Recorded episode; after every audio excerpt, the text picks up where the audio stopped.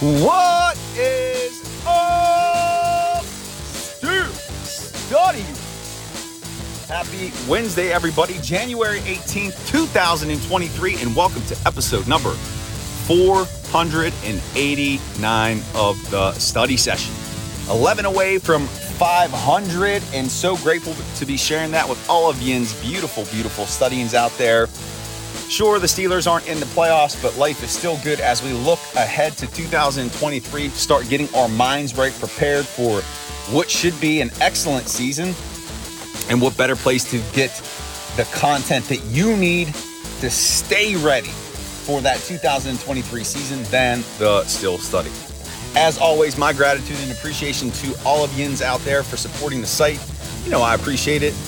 Don't forget about the podcast that I do with Jim Wexell over on his site, The Steel City Insider. Our podcast is called The Steel City Insider. We're probably going to have a bit of an irregular schedule here since the season wrapped up. But whenever we record our next episode, I will be sure to let all of you know out there in Steelers Nation. But if you want to check out the older episodes, that is linked in the show notes. Check it out.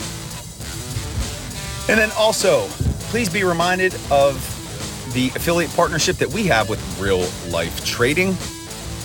If you ever wanted to trade the stock markets profitably, successfully, consistently, then check out Real Life Trading. It's your one stop shop for stock market education. As you'll remember, I left behind my job as a high school principal last spring. Coming up on one year, I became a full time professional trader.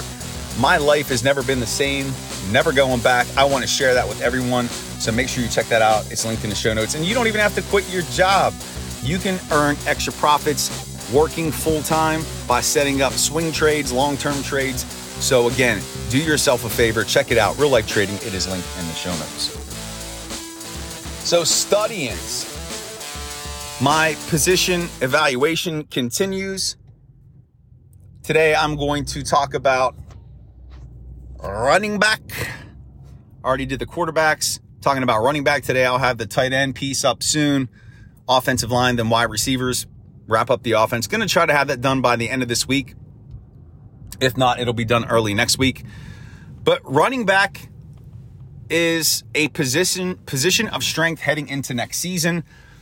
If you remember back the last couple of years, the Steelers have struggled to run the ball. The year before Najee Harris was drafted, the year the team started 11 and 0, they really really had a difficult time running the football. That could have been contributed to several reasons lack of a quality running back, lack of an offensive line, lack of a deep threat in the passing game. But now that has changed. Last year, Najee Harris ran for 1,200 yards in his rookie season. And this season, he started out a bit slow. He was injured. And a lot of people were questioning whether he was worth the first round draft pick that the Steelers spent on him two years ago, year ago. And as he got healthy as the season progressed, we saw that feature back performance emerge from him. And here's the one thing that Najee Harris put on the table for everybody to see and recognize and acknowledge in the NFL. He is a bruiser. He is physical. He is a thumper. His stiff arm is the stuff of legend. And he is just going to pound you in submission. And he's he's harkening back to the running games of old for your Pittsburgh Steelers, and he's only going to get better. He also struggled because of the offensive line this past season as they worked to come together. And because they have gelled, he's going to come out the gate if he's healthy, running that football hard, and he should have a huge season next year.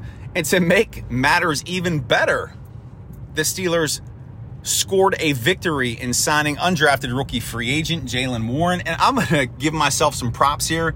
Whenever I was doing my undrafted rookie free agent analysis, I really liked what I saw from Warren on tape. And I projected him to make the team, which he in fact did. But nobody saw the production that he put up this year even though he did make the team. But he performed well in camp, earned himself the number two spot in the backfield, and was that nice contrast to Najee Harris's running style. He's got more speed. He's a one cut runner. He's got great vision. When he sees a hole, he commits to, to it and he goes. and he does have a little bit of power and physicality. He doesn't shy away from contact. He puts it in there, and he made some huge plays. I talked about how the Steelers needed a running back along the lines of Mewelde Moore, whom they had with the team in 2008 during that Super Bowl run, who really just seemed to always pick up a first down, whether it was on a third third down on a reception or a run or a fourth down. Jaylen Warren is that guy, and I think he's a little bit better than what Moore was. But Moore was a hell of a utility player. So you got a one-two punch in Harris and Warren that's going to make them one of the top five units rushing the ball next season. So you've got to feel good about this running back unit for your Pittsburgh Steelers. Beyond that, Benny Snell's contract's up.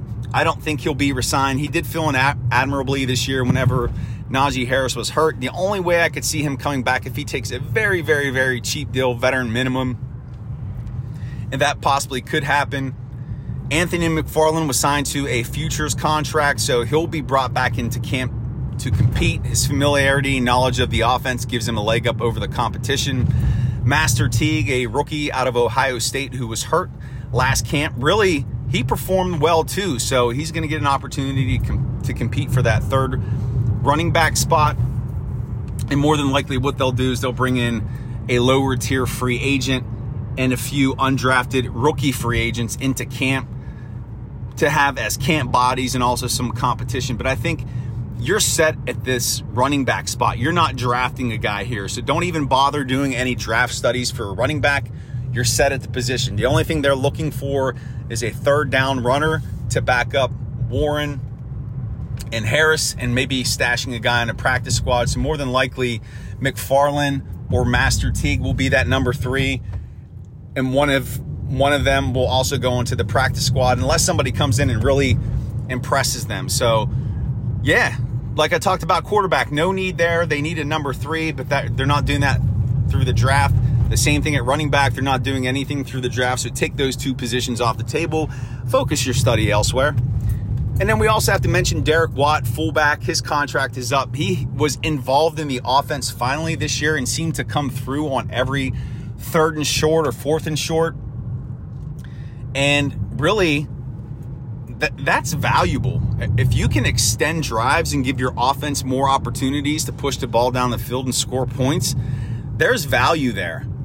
And Watt also provides value on special teams. He's a team captain.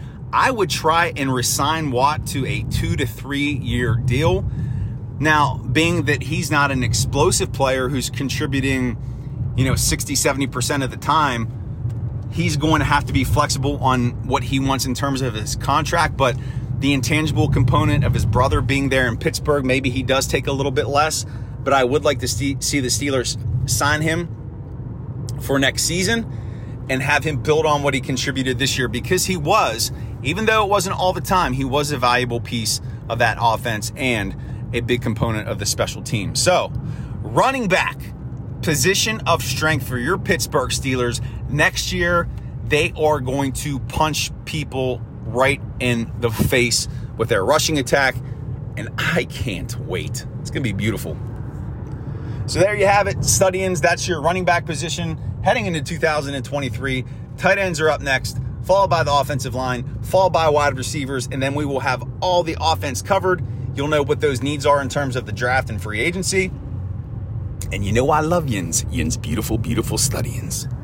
And that's going to do it for episode number 489 of the study session. My gratitude to Yins out there in Steelers Nation. You know I love you so much. You beautiful human beings. Don't forget about the podcast that I did with Jim Wex over on his site, The Steel City Insider. It is linked in the show notes. Don't forget about our affiliate partnership with Real Life Trading.